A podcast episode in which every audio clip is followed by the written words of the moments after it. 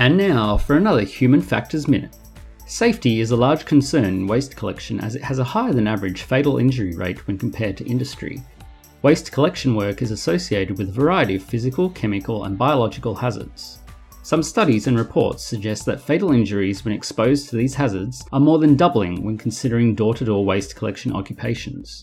Waste collectors are required to perform tasks that involve frequent lifting of heavy loads, high repetitive tasks, long work durations, and insufficient recovery times.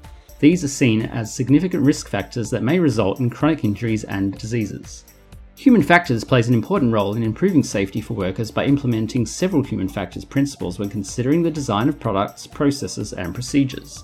Some of these include training operators on proper lifting techniques, increasing frequency of collection to reduce overall weight of containers, suggesting rotation of staffing to reduce fatigue in single individuals, and ergonomic improvements of the collection bins and trucks to be easier to maneuver or use by operators. These are just some of the ways in which human factors can contribute to ensure minimal waste makes it to the ocean. To donate to the Team Seas project or to find out more about the Team Seas campaign, visit teamseas.org. This has been another Human Factors Minute.